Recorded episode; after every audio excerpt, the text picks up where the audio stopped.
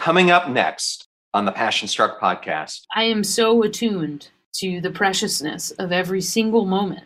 Truly, way that is um, people, uh, my friends, my partner say like, "This is who you are for me." You you remind me constantly of like how it all could change in a moment, how precious this present moment is, and this time together. And so I've done the work to be ready to die myself. Welcome, visionaries, creators, innovators, entrepreneurs, leaders, and growth seekers of all types to the Passion Struck podcast. Hi, I'm John Miles, a peak performance coach, multi industry CEO, Navy veteran, and entrepreneur on a mission to make passion go viral for millions worldwide.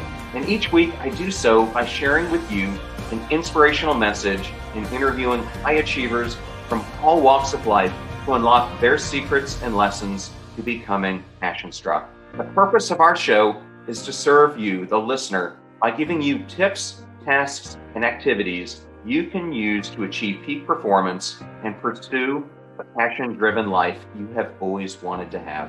Now, let's become passion struck. Hello, everyone, and welcome back to the Passion Struck podcast. And thank you to each and every one of you who come back every single week to listen and learn to live better, be better, and impact the world. And if you're new to the show, or you would just like to introduce it to some friends and family, a great way to do that is through something we have called starter packs.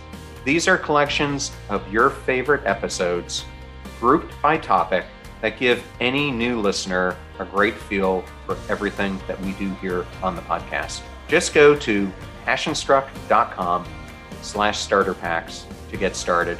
And I truly appreciate it when you share this show to other like minded individuals. Today's guest on the show is Kate Schutt. Kate is an award winning songwriter, singer, guitarist, and producer whose voice NPR calls glassily clear and glassily sweet.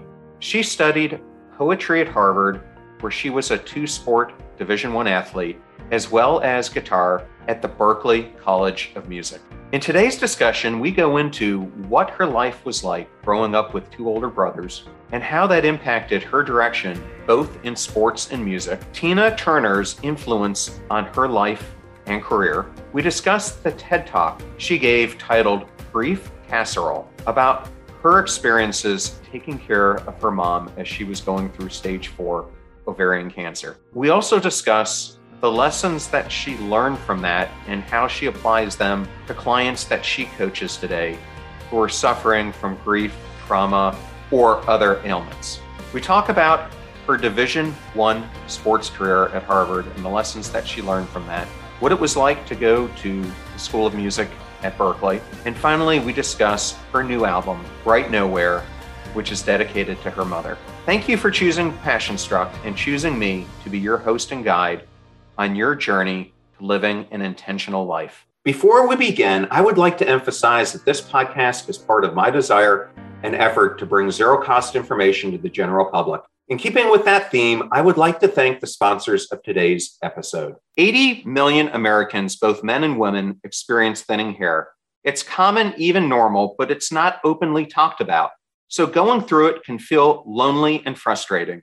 That is why it's so important to take charge of your hair growth and make the next few months your time to grow thicker, fuller, healthier hair with Nutrafol. Don't wait to start addressing early stages of thinning hair. Nutrafol is clinically shown to improve hair growth and thickness in just three to six months. I'm already using it and seeing improvements in just a few weeks. And it's physician formulated to be 100% drug free potent botanicals to help you grow hair as strong as you are. You can grow thicker, healthier hair and support our show by going to Nutrafol.com and using promo code PassionStruck to save $15 off your first month subscription. This is their best offer available anywhere, and it's only available to US customers for a limited time. Plus, free shipping on every order. Get $15 off at Nutrafol.com spelled N U T R A F O L dot com. Promo code PassionStruck for hair as strong as you are. Producing a quality podcast requires a lot of content creation. and I'm constantly looking for ways to up my game and efficiency. That is why I love Grammarly and use it daily, whether it's writing podcast show notes, an article, my solo episode scripts, or just for email and social media posts. Grammarly not only helps me with spelling and grammar checks, but it is a writing tool that helps ensure my content is professionally written. They even have unique capabilities for tone adjustments, clarity suggestions, and full sentence rewrites. Do you also want to save time and strike the right tone with your audience? Get through those emails and your work quicker by keeping it concise, confident, and effective with Grammarly. And they're offering Passion Struck listeners a special discount. Go to grammarly.com slash passionstruck to sign up for a free account. And when you're ready to upgrade to Grammarly Premium, get 20% off for being my listener. That's 20% off at G-R-A-M-M-A-R-L-Y dot com slash passionstruck. Please consider those who support the show and make it possible and free for our listeners. Now, back to Passion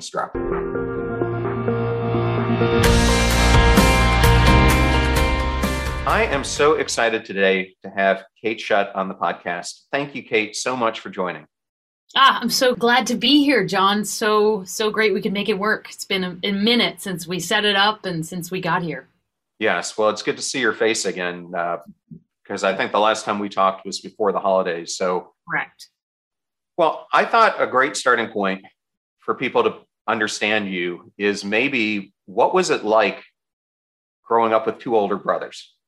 I, I have, I'm the oldest, so I've got a younger sister and brother, but uh, I, I've always kind of wanted to know what's it like being the youngest, especially when you've got to live behind two brothers. Yeah.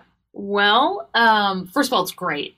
I mean, I love, I've, I've always loved, I, I look up to my brothers immensely. They're incredible men and fathers and brothers and sons now. They're just, uh, they're amazing. They're my best friends in a lot of ways. And, um, and I have to say, as a kid, I, I was that, that little sister that they didn't really want around. And I think they'd be, they'd, they'd have no problem telling you that. I mean, who wants their baby sister tagging along when you're growing up? Um, but it, tag along, indeed, I did. You know, they're the one, they're responsible for getting me into ice hockey, which turned into a huge part of my life. And I wouldn't be who I was today, who I am today without that. And because they were boys, I was playing boys hockey really until I went away to prep school to play girls hockey, which was the only way I could do that. Um, so it was amazing they're amazing guys, each in their own right. I still learn so much from them. They're my they're my idols in a lot of ways.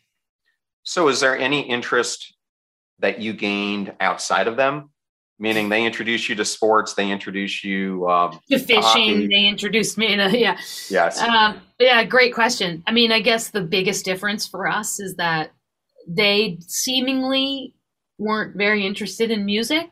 I mean, they are now, um, and they're great fans and they both have incredible voices. Like they could have been musicians professional musicians or whatever. They could have taken it however far they wanted to take it. And indeed my oldest brother sang in an a cappella group in high school but um but really like my parents were hell bent on having somebody play an instrument because my dad's side of the family was very musical and um i was the only one left. So at age 10 when my brothers were like 17 and whatever 15 14 um, uh, i was i started uh, piano lessons 10 or 11 i can't remember. I think i, I think i usually go with 11 so maybe 11 um, somewhere around there my parents said oh you're you're starting piano lessons and i was like okay.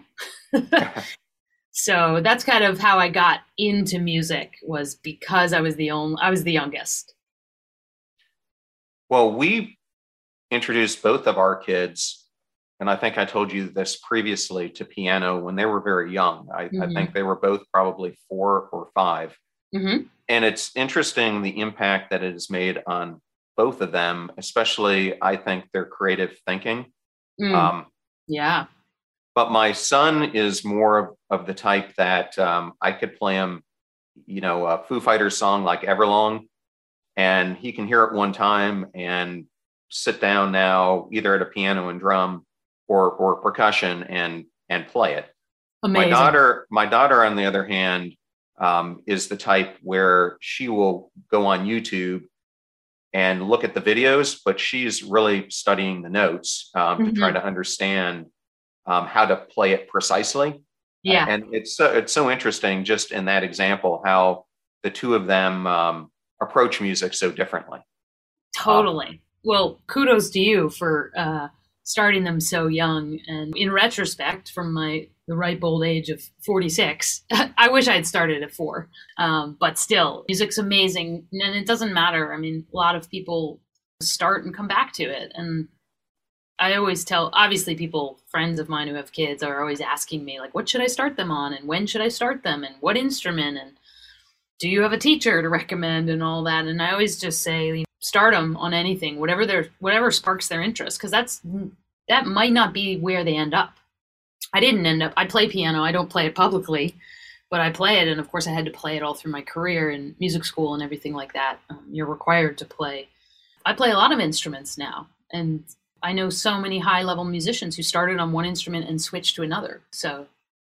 Well, if you know piano, you can pretty much, I think, pick up almost anything. it's So- the whole orchestra for sure it's the whole gamut Yeah, and I think I shared these stories the last time we talked. But uh, my son, when he started um, eighth grade, we had moved from living in North Carolina to Texas, and he really wanted to be in the, the school band, which was a huge band. I mean, even their middle school band probably had 200 kids in it.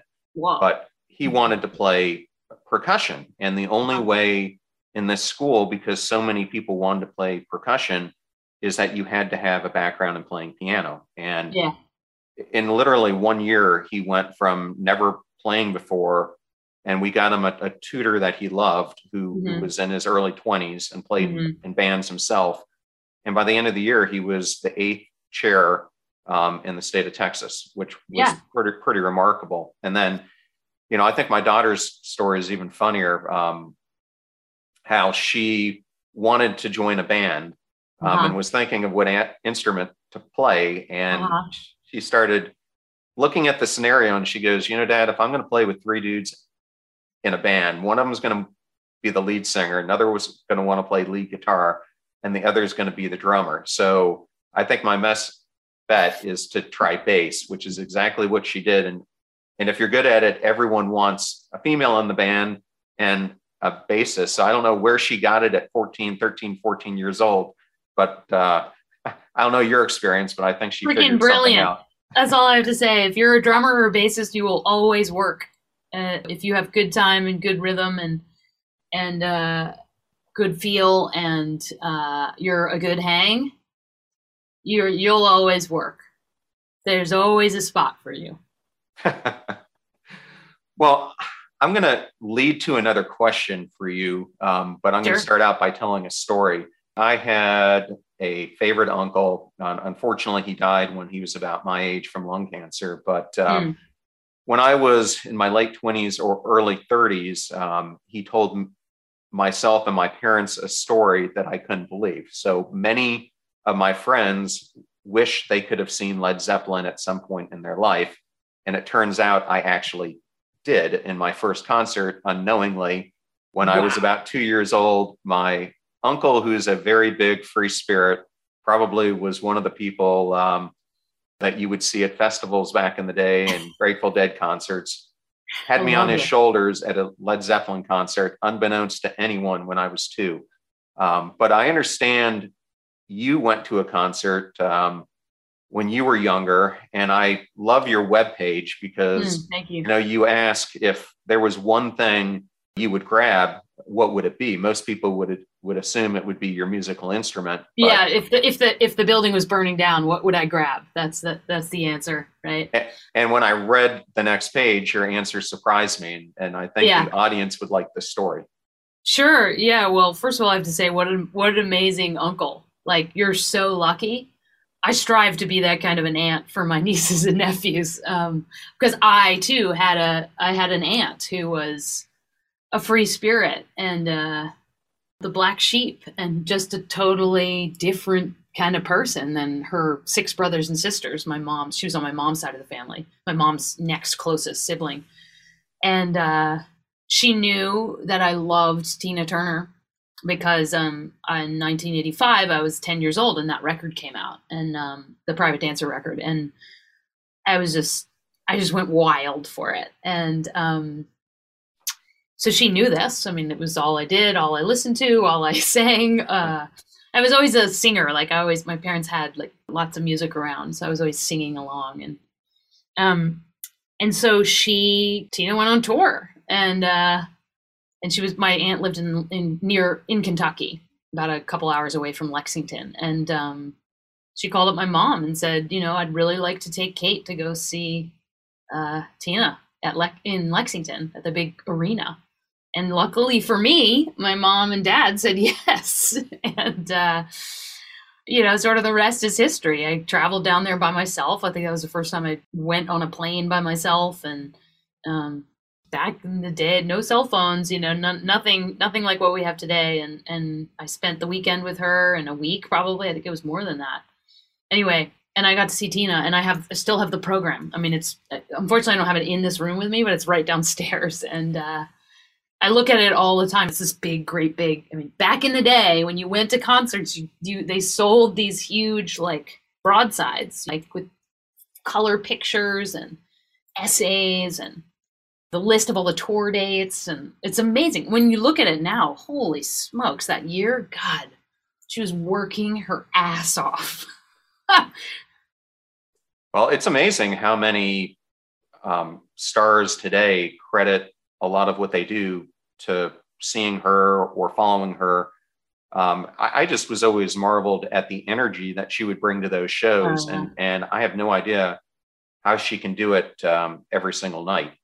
Yeah, I've, since then I've seen her on tour every time she's been out on tour. So, um, and one one tour, not the most, the, the sort of last tour. There were two last tours, I think. Not the most recent one, which now was in like 2008, I think. But the one before that, I saw I saw her like three times on that tour. I mean, I just like saw her in New York, and then I saw her in the middle of the country, and then I saw her in in California, and um, yeah, I mean, it's it's unbelievable. I uh, I truly don't understand. Well, actually, I got a little bit of an insight into it because, and this is cool. Maybe you can link to this. You can find this and link to this for your the people listening. Is that Harvard Business School interviewed her, uh, sort of on the occasion of the musical. There's a Broadway musical now about her life, yeah. which is amazing. Of course, I've seen it. Um, it's incredible.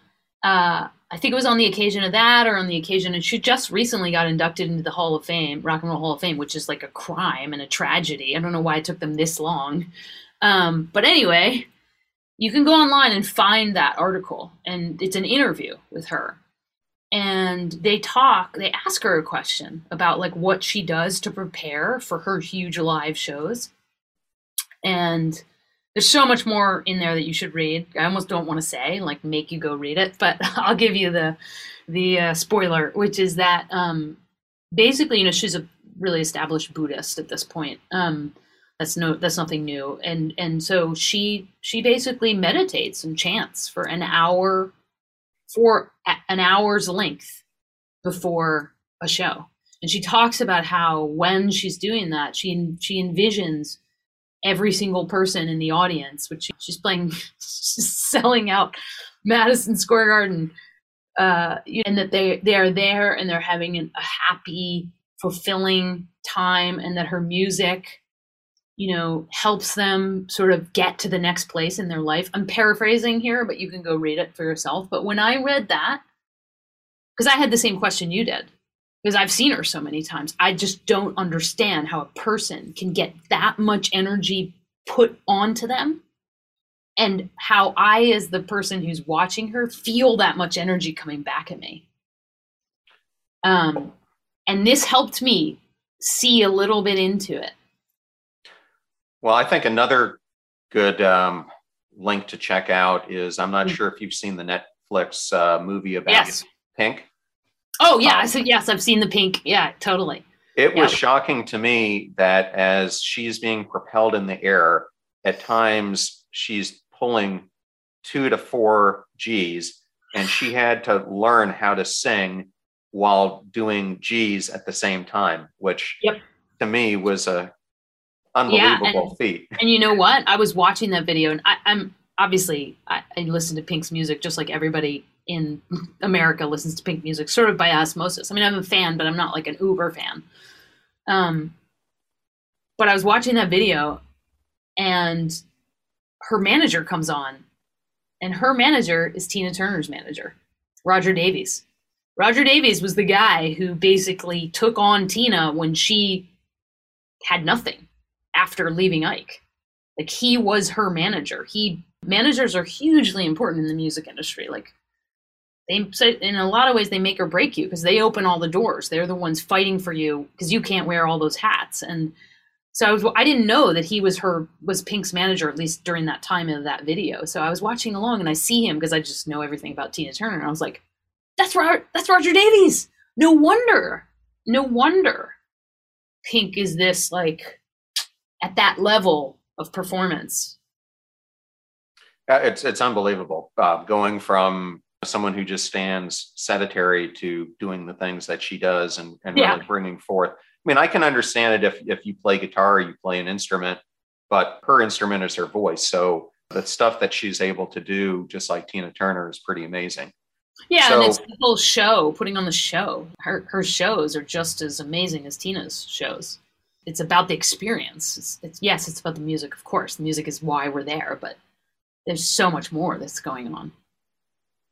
Absolutely. Well, for the listener who might not be aware of your own music, mm-hmm. I know you have a, a new album um, that's out right now. Mm-hmm. Can you talk about what, besides Tina Turner, were your influences for the unique sound that you have? And then talk a little bit about that new album, Bright Nowhere. Sure. Um, I mean, yeah, Tina Turner sort of is where is where it all starts. I mean, I'd, I'd say the second biggest influence on me is, in terms of songwriting, is the songwriter Cole Porter, writer of great a lot of great American jazz standards, songs like uh, um, "Let's Do It," "Love for Sale," um, "You're the Top." I mean, these these sort of classic American songbook songs. Uh, he's he's what I would call my biggest influence songwriting wise. And so my music I, is a mix. You know, I'm trying basically what I'm trying to do is write the song that Cole Porter would be writing if he was a female in the 21st century uh, and had my life experience. So I'm I'm gay, grew up as an athlete mostly, not not really as much of an. You know, I've got this background. So like, if he were me, if I were him, what kinds of songs would I be writing? So that's what I'm trying to do. I'm trying to write the songs that an Ella Fitzgerald, if she were alive today, would be singing, or a Diana Krall, who is alive today, obviously, like the kinds of songs she wants to sing.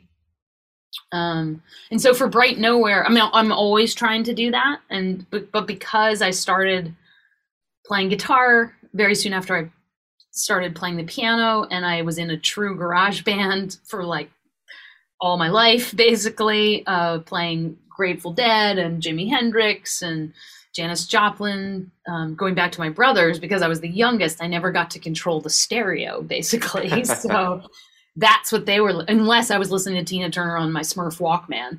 Um, but uh, so that's what I that was the music I listened to sort of by osmosis through through them, and that was what I was playing in bands and a lot of acoustic music and um, so that's mixed in there as well. So I'm, though I'm always trying to write this sort of lost jazz standard, you know, this thing that sounds like a jazz standard, but it's not.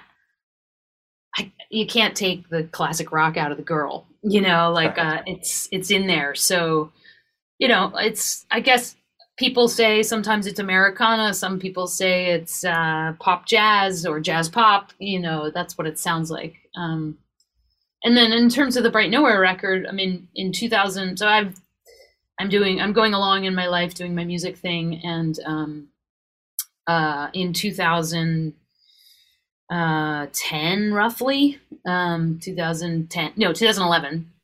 Sometimes the dates are what is time anymore after a global pandemic? Um, uh, my mom got diagnosed with ovarian cancer, a really rare and aggressive form, and I pretty much gave up music and moved home to Wilmington, Delaware, slash Chadds Ford, Pennsylvania. That's where I grew up, and moved into my parents' house with my mom and dad to take care of her. Um, and so this batch of songs, Bright Nowhere, um, that are on this album, come out of that experience. You know, I couldn't write music for about the first year and a half of my time taking care of her. Her care was just way, way, way too intense. Um, but I kept notes about what I wanted to write and songs I would write if I found my way back to music. So eventually I did. I mean, my mom died in, in 2015, and after helping to get my dad kind of back up on its on his feet and um, you know the ship sailing straight ahead, I I was able to continue working on some of the songs I wrote um, while she was alive and that she got to hear, and then uh, you know, and then started making the record. So well, I was going to do this later in the interview, but I'll I'll, I'll hit it right here because sure. it's the perfect lead-in. Um, mm-hmm. For the the listener, um, I would highly recommend a TED Talk uh, that Kate gave um, on this subject. Um, it's one of the only TED Talks I've ever heard where a mm. person mm. sings, uh, for one. Uh, but it was a really heartfelt um, talk that you gave, and I think it was West Chester yeah, West Chester, PA. Yeah, mm-hmm. it's a TEDx talk to be totally precise. Um, but uh, yeah, it's and you can find it on the TED on the TED uh, website, and it's called a grief casserole. Um, so if you if you Google that and TED or TEDx, it'll pop up for sure. Well, so I wanted to, to talk about this a little bit more um, because I think we've all experienced loss, and if we haven't, you will. Mm. Um, unfortunately, in my life, I, I lost a fiance, I'm grandmother, so uncle, etc., to cancer.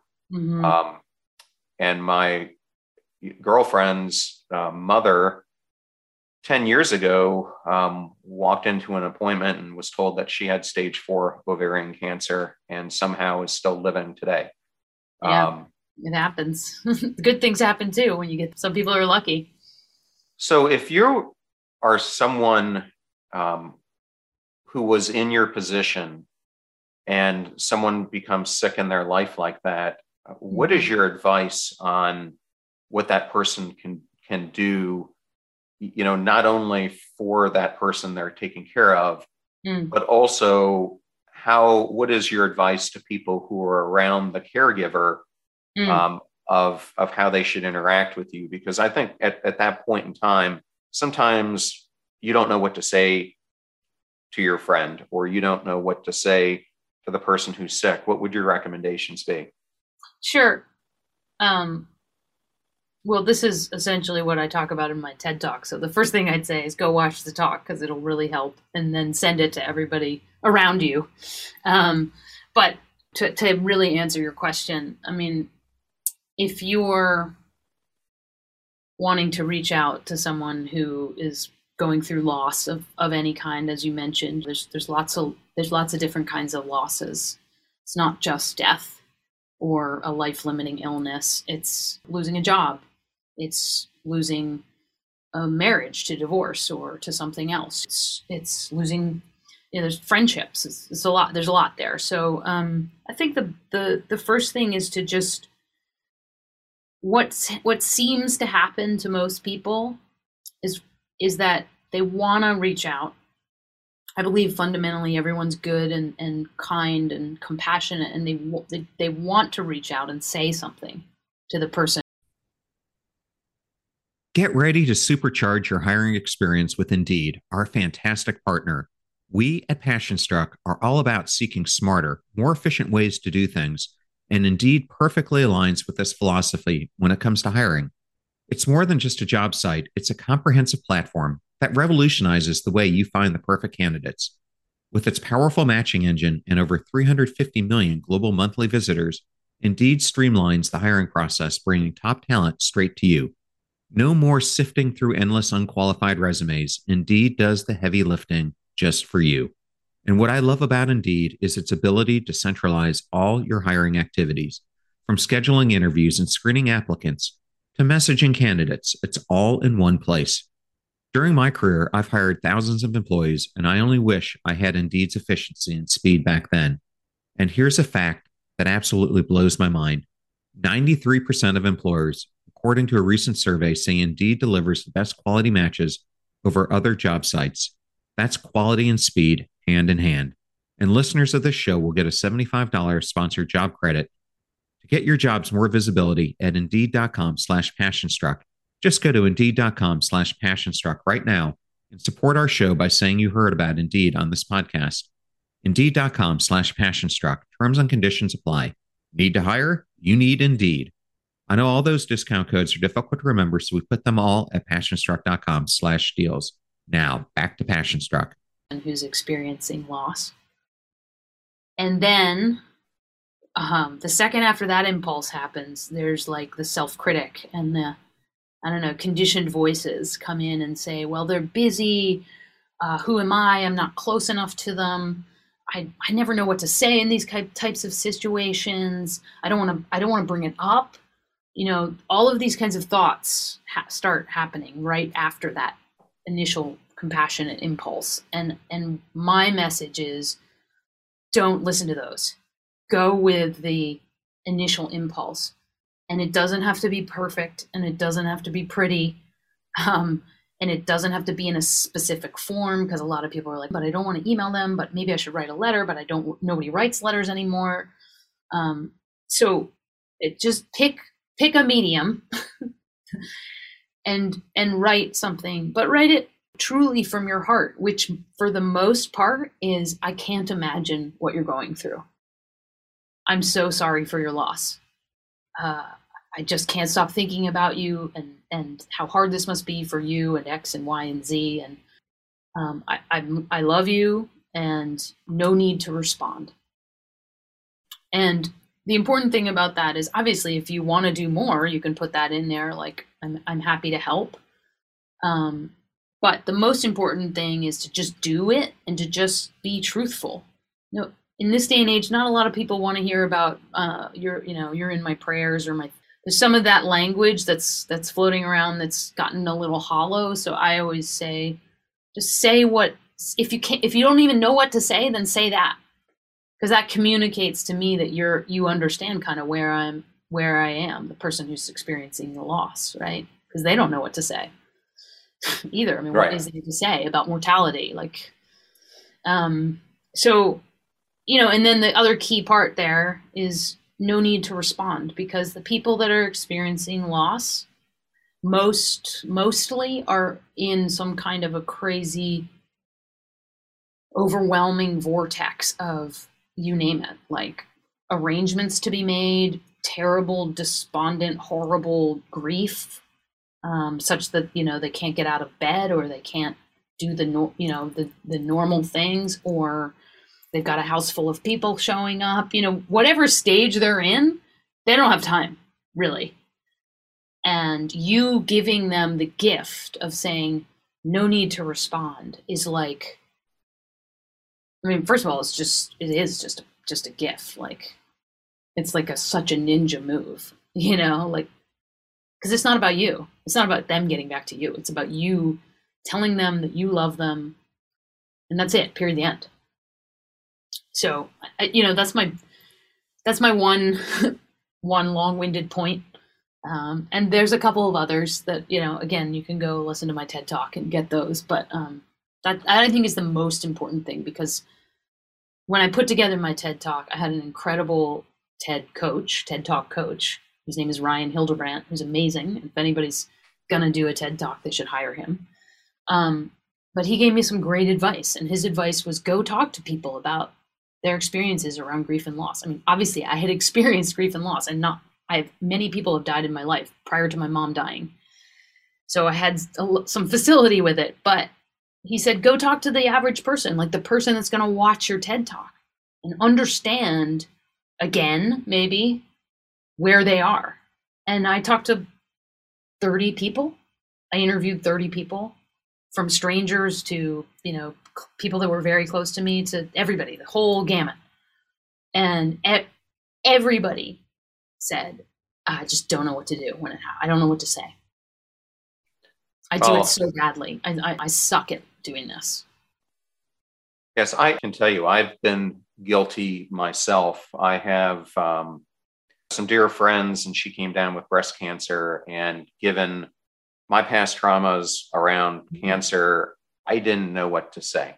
Right. And But, so I mean, we I all up, do, man. We all do, John. That's the thing. Like, we live in a culture that doesn't want to deal or acknowledge or learn how to be with mortality, right? And that's that's what this record's about, and that's actually what sort of by default my life has come, come to be about a lot. Is that thinking and looking at and really be learning to be with death and mortality is actually makes your life so much better because you can't have the dark without the light so when you go to that place of really learning how to be with it and just hold that space and and just be able to say i don't know what to say but i'm here for you um, you start to understand that my ability to do that gives me so much more life in my life.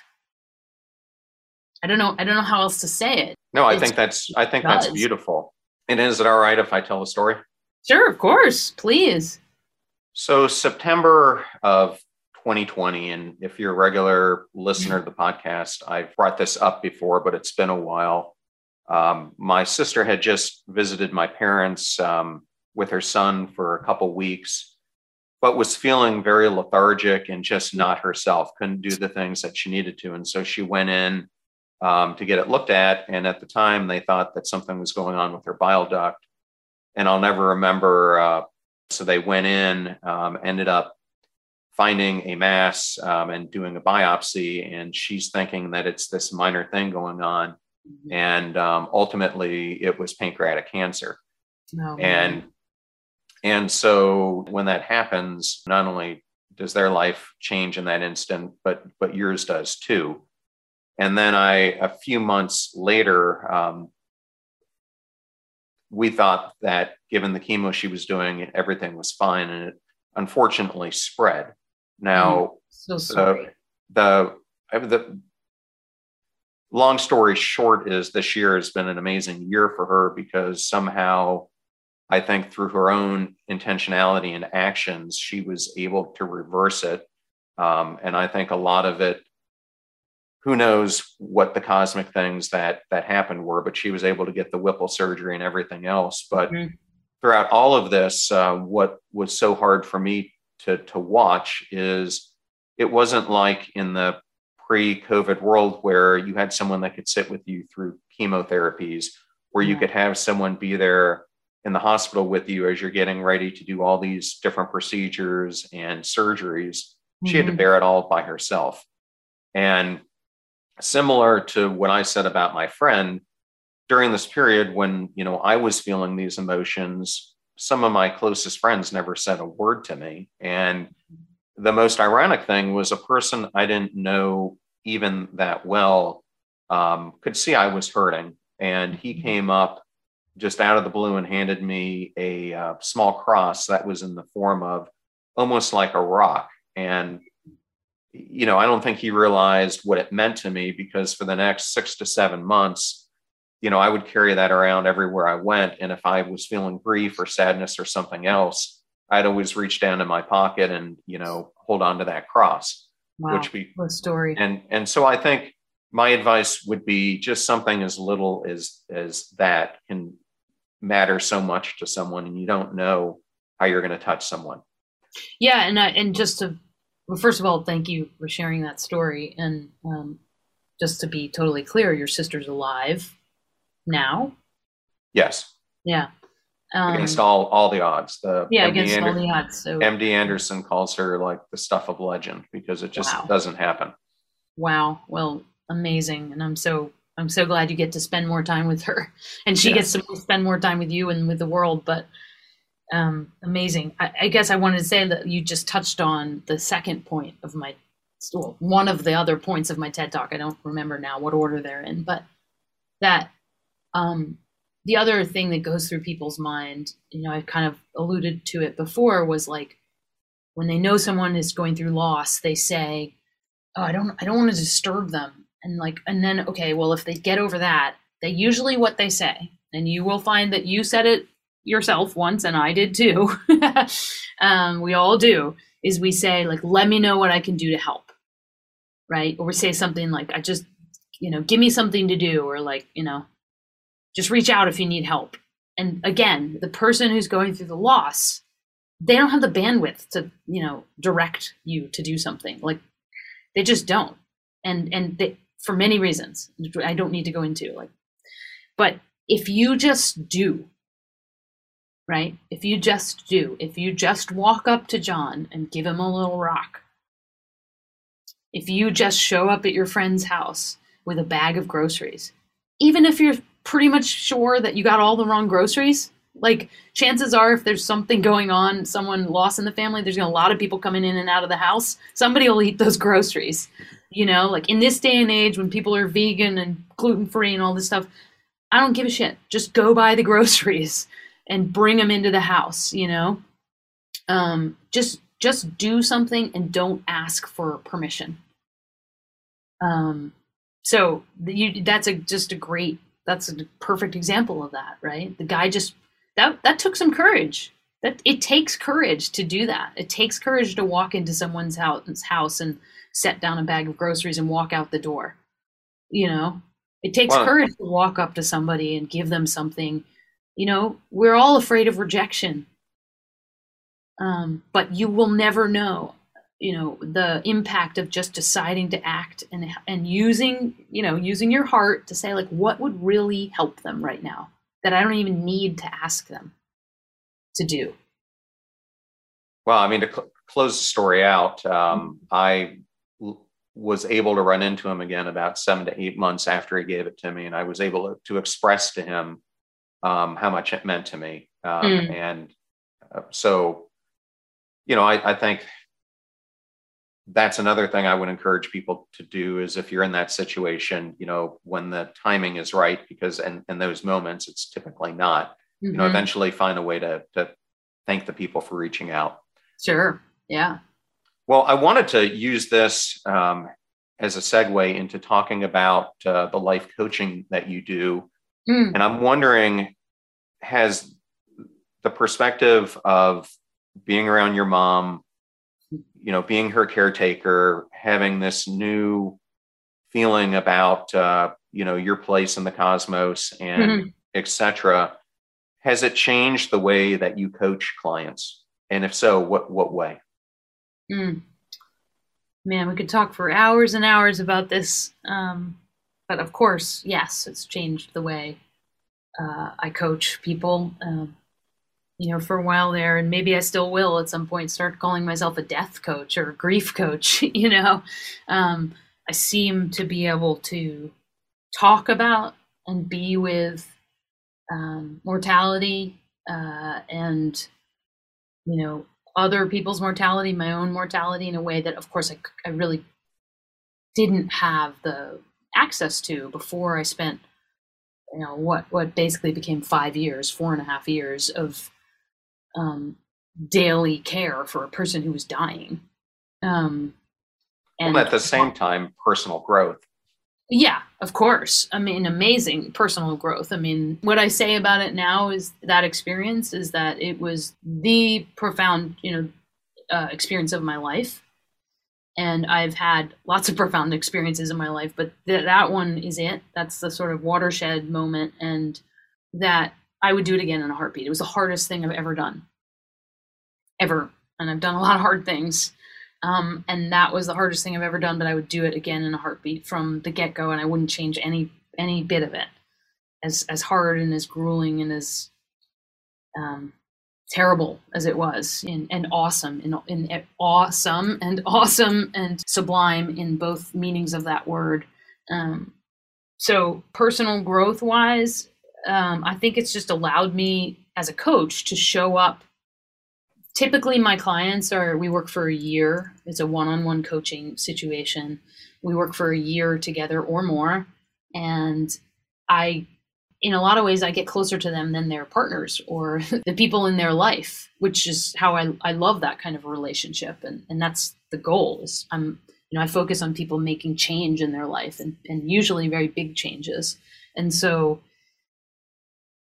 just because we're mortal, usually a loss shows up of some kind during that time. And I'm able to respond to that in a way that someone else who hasn't had this much experience probably can't or maybe cannot. I don't know. But I know I've been through this now with clients since my mom died and my dad died this May. Um, I'm sorry to hear that. Yeah, thank you. Um, it was a, a, different kind of journey, but it was a it was an amazing journey. It really changes how I can respond to them, to people, because as we've said, most people aren't skilled at this part of their life. Um, and not only for them but how they show up for other people. Maybe it's not maybe they don't experience the loss. Maybe my clients aren't experiencing the loss but their best friends are.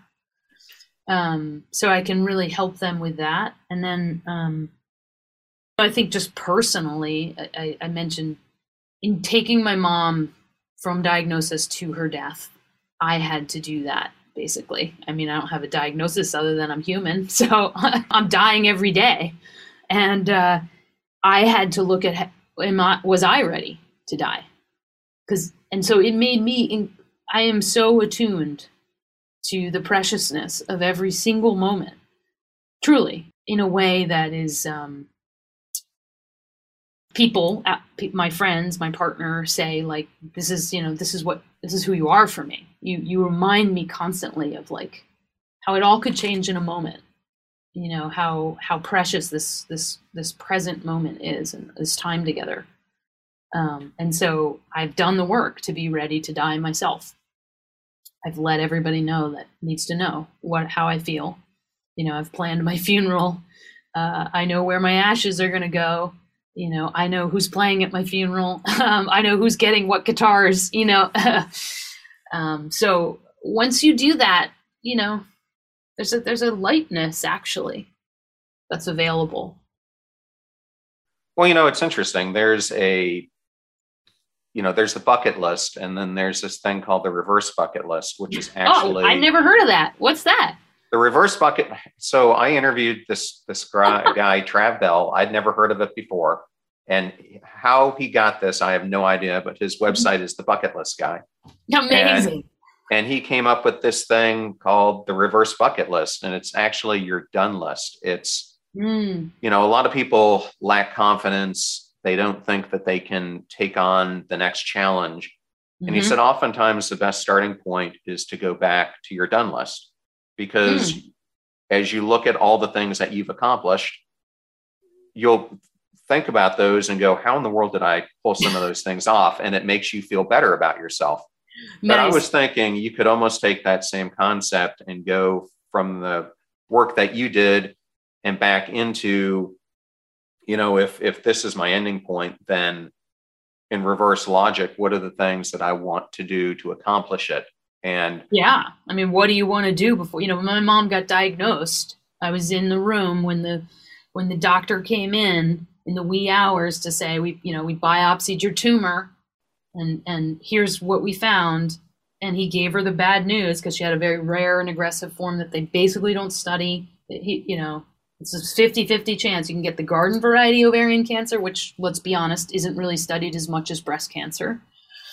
And and that but they study it at least uh, or you can get this other kind and unfortunately my mom got the other kind and so they were like cross your fingers and hope basically right and um you know uh, I looked her in the eye the second he left the room, and I just said, you know, what do you want to do before you die? Who do you want to be? You know, and and I said, we're not mincing words because this is going to kill you. Whether it kills you two months from now, two years from now, twenty years from now, who knows? You know, it's going to be the thing that kills you. So, no, we're just we are starting from the end. Like you're dead now every minute you have that's given back to you that we're pouring back into the glass what do you want to do with that time yeah well it's a tif- completely different way to think about how you live and i did a, an episode a few weeks ago that i said I talked about the importance of life's transition points. It's, it's a mm-hmm. concept mm-hmm. a lot of people don't. I listened to that episode. Well, well, thank you. Well, I, yeah. if if you're not familiar what a transition point is, it just says in songwriting, which you do, there yeah. are those linkages that you do between different parts of the song, and we have them in our own lives. It's those mm-hmm. moments, those ordinary bits of time that we have every single day that we mindlessly go through that I think actually define in the end of our life who we are. And mm-hmm. it's how do you intentionally go throughout those transition points? I believe that really matters because mm-hmm. you can create this bucket list. And according to, to Trav, only about 10% of people actually have one. And out of the 10% who have one, only a small percentage actually write it down. Mm-hmm. So if, if you're not consciously going after showing up in those transition points, you're not going to achieve the intention of your life that you want. Mm-hmm. Is I think an interesting way to look at it. So as you're coaching these clients and they're wanting to change or they're wanting this or that, what mm-hmm. do you typically find is the first starting point that you've got mm-hmm. to take them on? Oh man.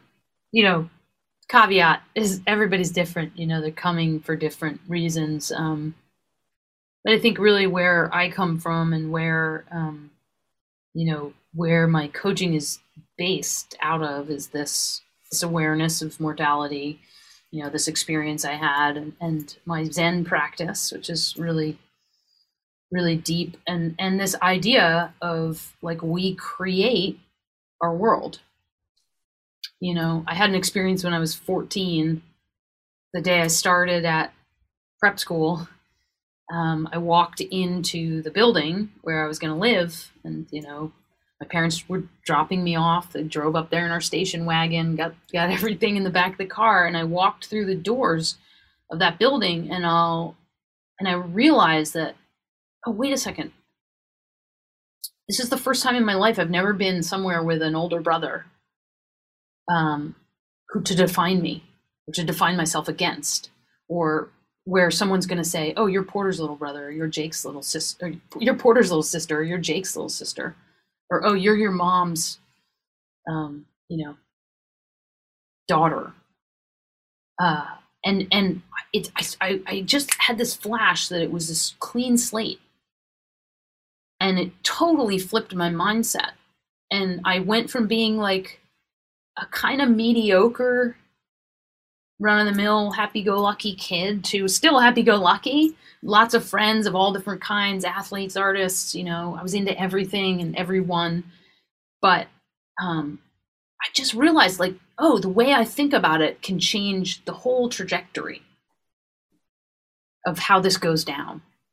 And so it did. I mean you know i wouldn't have gone to harvard if that hadn't happened. I wouldn't have played two division one sports. I wouldn't have done you know been mountaineering in in alaska. I wouldn't have done all these things that i've done in my life created all these albums you know etc so that's where i come from. That's that's where we start is that like do you know that you are not your thoughts? And once you know that what are you what happens in that space? What do you do with that? How do you what fills it um, you know, luckily for me, I, I attracted, I guess you could say, a, a, life coach of my own. Of course, I have a life coach. I mean, don't get a life coach who doesn't have a life coach. like, it's like going to a doctor without a doctor who doesn't go to the doctor. Um, but uh, luckily for me, I, I attracted early on a life coach who this is his philosophy. So it was sort of, it was already there in me it wasn't so articulated as as it is now, but this is his philosophy. His name's John Morgan, J.P. Morgan Jr., and um, you know he's my coach now and has been, and, um, and you know it's about it's about creating what you want to see because that's that is how we experience the world. We only experience the world through the glasses that we have on our face, called our eyeballs, you know, and called our mindset. Well, it definitely starts with the beliefs that get ingrained with you, and many of them mm-hmm. come from, I call them societal norms that condition sure. us oftentimes to become someone who I think we are not. You know, I Mhm. call this people are becoming more and more shrouded in pretense, Mm-hmm. um, trying to be someone that they're not, trying to pretend to those around them to be a different persona of who they actually are. Mm-hmm. Uh, and, and I really think it's leading to why so many people are becoming disengaged, is Mm. because if you're not pursuing your calling, hmm then you're going to get frustrated and you're you're going to feel like inside you know you're not you're not living your calling and then i i personally you know believe it it all comes down to the choice are you Mhm. going to choose to stay in the status quo of where you're at you're at or are you going to choose to take that leap which is going to require you to do a whole bunch of work Yeah. Because you know whether it's it's overcoming trauma you know which i think many of us have to do Most of us or- have, or and it, even if or or you know generational trauma, you know.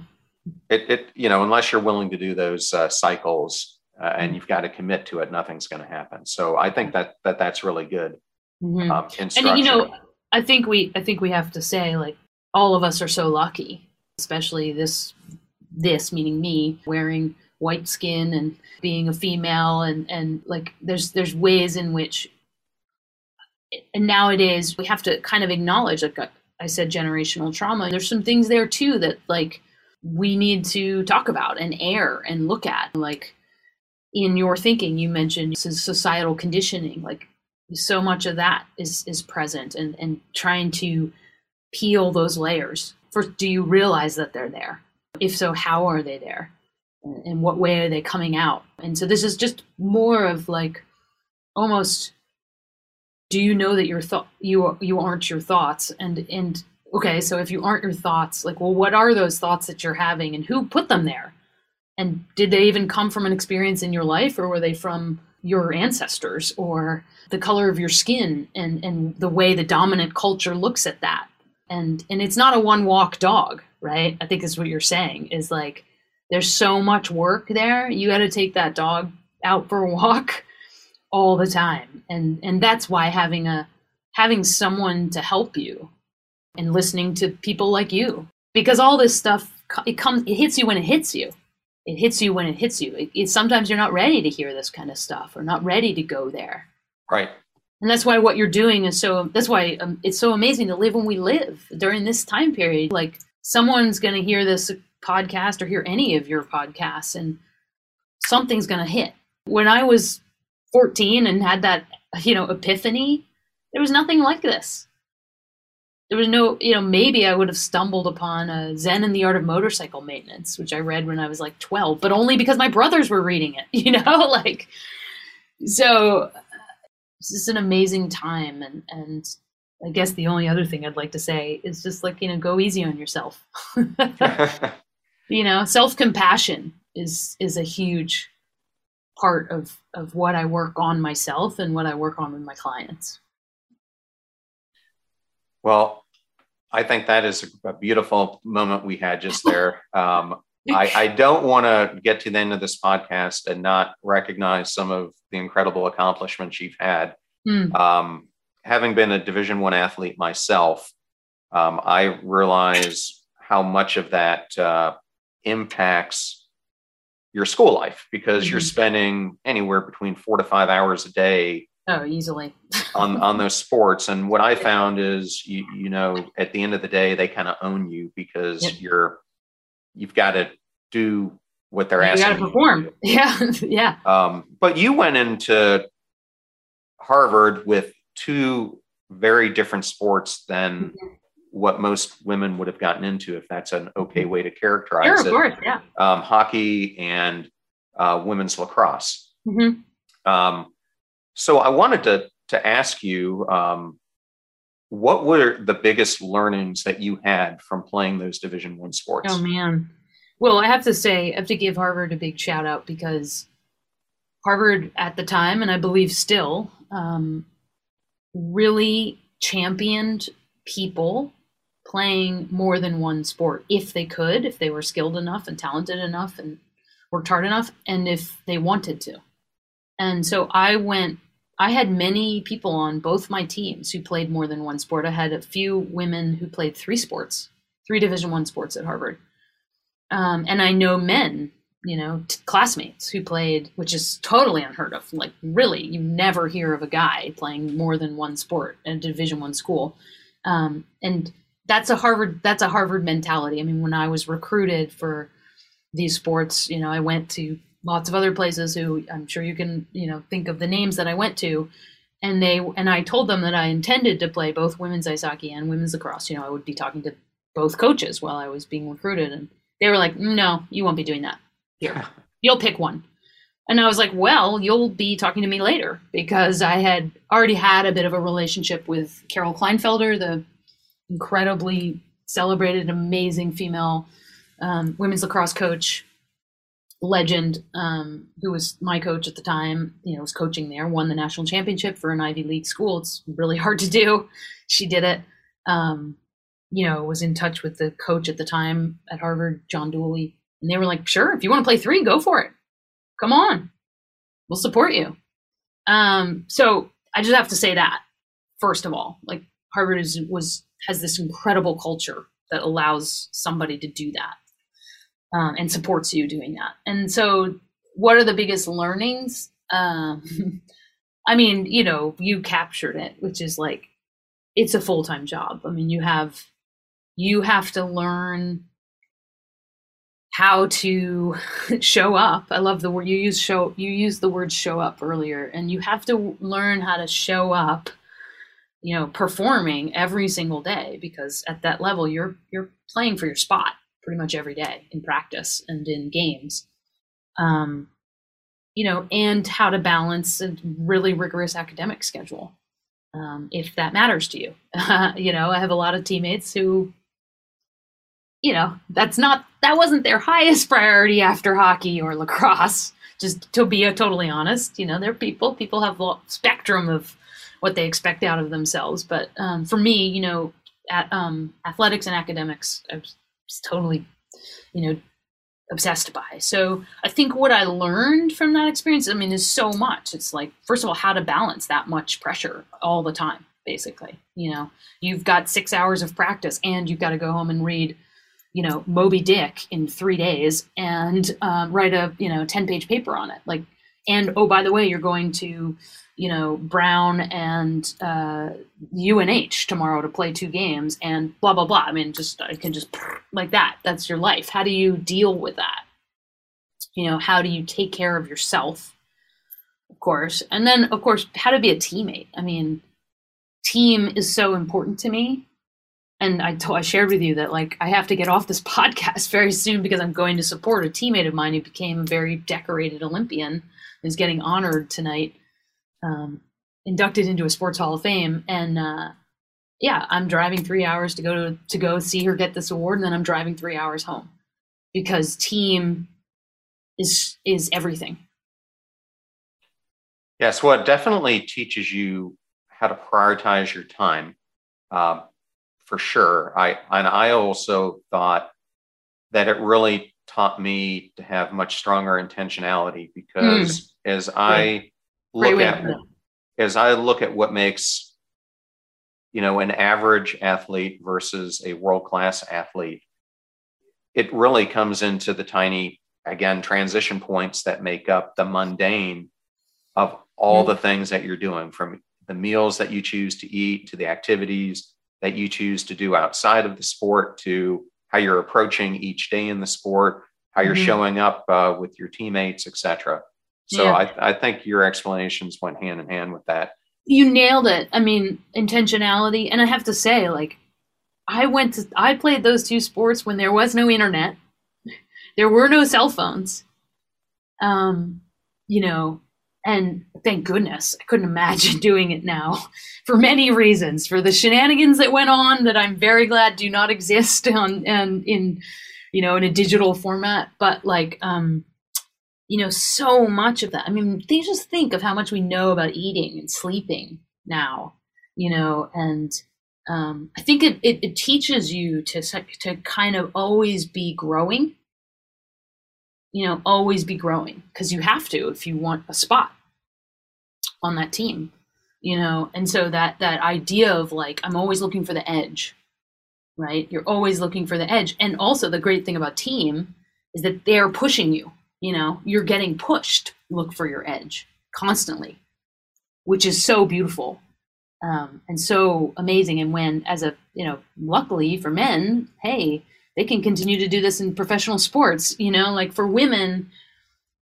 you know, it's just so. Um, how shall I put it? In the most, you know, I feel the the loss of a team every day. I mean, I have a team. I have a team that helps me with my social media, and I have, you know, I have teams in other parts of my life. But a team like that, you know, is a truly incredible experience.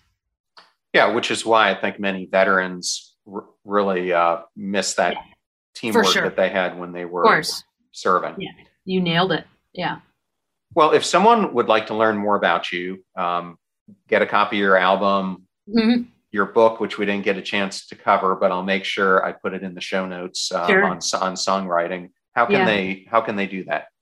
Uh, the best place to find me is kateschutt.com. I mean, that's my personal website. So K A T E S C H U T T. Uh, but on the socials, you can get to that as well. And it's just at Kate Schutt. So at symbol K A T E S C H U T T. And if you go to either of those places, you'll find me and you can get right in touch with me. I mean, I I read my email, I respond to DMs, you know, I'm I'm there. Okay. Well, I'm going to just end by asking you three or four quick questions. Please. Then, so the first would be: Is there a book other than your book? Yeah. that you would recommend uh, to the listeners? Oh man, uh, name a category. Like I mean, you know, as an English major, so reading is is my life. Um, nonfiction, fiction. What do you What do you want? Let, let's go nonfiction. Okay. Um, Oh man, there's so many. Um, there's so many, but I'll just pick one, and it's not my final answer, but it's my answer for whatever time it is 1.15 on uh, december 9th or 8th whatever day this is. Um, uh, my answer is there's nothing wrong with you by uh, cheri huber. She's a zen teacher. She's my zen teacher. That book came to me in a very mysterious way and changed my life. Um, and if you're a person who thinks or has ever thought that there might be something wrong with you in whatever way, you know, you have really you have uh, really loud negative voices or a lot of a tendency to be super critical of yourself, that would be a great book to check out. There's Nothing Wrong with You by Cheri Huber. Um, okay, that's great. Yeah. And um, you also took a break between the first two years and last two years at Harvard to attend the Berklee School of Music. I did. Just a very easy place to get into. um, what, what do you think the biggest lesson you learned at Berklee that you've applied to your music career? Oh my God. Um, it's just more hard work. Like, you know, like I, I I think you and I touched on this before, but like I left Harvard to I dropped out of Harvard to go to Berklee College of Music, and I got, um, you know, I, I was rudely awakened to the fact that um, everybody there had been playing their music like I had been playing sports all my life. You know, of course they're at music school, like duh, but like, um, and you know, the biggest lesson there was just for me was just oh wow, you're really bad. I was really bad at music, like comparatively. And the power of just um, ignoring everybody else. Because if I if I had paid attention to how great everybody was, which they were, I went to school with some amazing musicians. Um, if I had paid attention to that, I would have flamed out. Like the self hate would have been too big. So I, I, I taught myself at that time before I had a coach or anything. I taught myself to switch off my mind and not look. I put blinders on and just say, I got to look at my own paper here. I got to do. I got to be my best, you know, and and just get to work. Um, so I think that's it. I mean, and and you know, in a very short period of time, I I was able to up level my playing and my musicianship but I think it's only because I was able to keep my eyes on my own paper and just that was my mantra like whatever they're doing doesn't matter you're, you're okay. just trying to be your best Okay, and I got two two more for you. So, Sure. if there's someone that you have never met who's alive or deceased, who would it be? Hmm. Oh man. Hmm. Someone I've never met who's alive, dead. Hmm. Uh, I'd love to meet Ella Fitzgerald. I'd love to know Sarah Vaughan.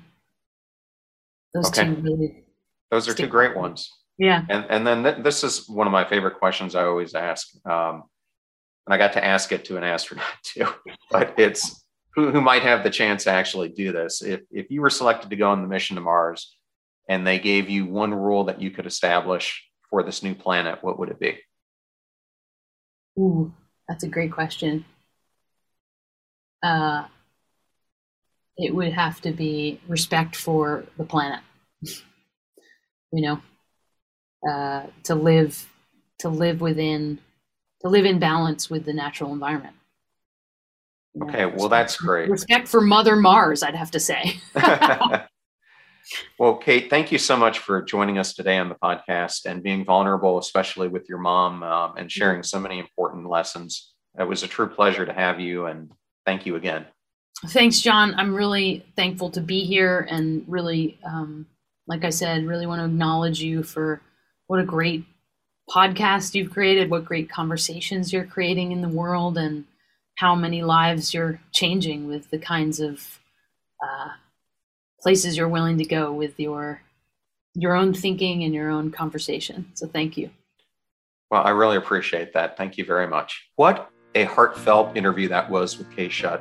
And thank you, Kate, again so much for doing this and being so vulnerable and sharing your story with our audience. During the show, we spoke about a few past podcast episodes. One was episode 82, which is a solo episode I did on life's transition points. Another was episode 44 with Trav Bell, who goes by the Bucket List Guy. I would encourage you to check out both those amazing episodes. The books that Kate and I spoke about today, along with her TED Talk and also her own personal book and album, will all be in the show notes, where you can find on passionstruck.com slash podcasts. We will also include those books in our growing book list, which you can also find on passionstruck.com slash books. And I would encourage you to check all of them out. I did want to let you know that the links that are on that site are affiliate links, which go to supporting everything we do here on the show and keeping the lights on. And if you're looking for another way to absorb our content, we also have a YouTube channel at John R. Miles, which has over 200 different videos on it, some the long form interviews like today, as well as mindset moments, which are two to five minute videos on a variety of different topics. We categorize all our videos based on playlists so you can find topics that interest you. And speaking of interesting you, if there's a guest you would like to see me interview, or there's a topic that you would like me to unpack in a solo episode, please reach out to me on Instagram at John R. Miles. And if you truly love the show, please post it to social media, tag us in your post, and share what you loved about the episode. Thank you for helping us on our mission to help people worldwide live intentionally. Now go out there and do it yourself. Thank you so much for joining us. The purpose of our show is to make passion go viral.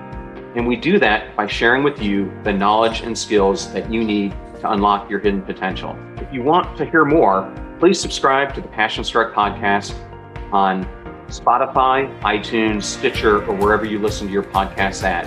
And if you absolutely love this episode, we'd appreciate a five star rating on iTunes and you sharing it with three of your most growth minded friends so they can post it as well to their social accounts and help us grow our Passion Struck community. If you'd like to learn more about the show and our mission, you can go to passionstruck.com where you can sign up for our, our newsletter, look at our tools, and also download the show notes for today's episode. Additionally, you can listen to us every Tuesday and Friday for even more inspiring content. And remember, make a choice, work hard, and step into your sharp edges. Thank you again for joining us.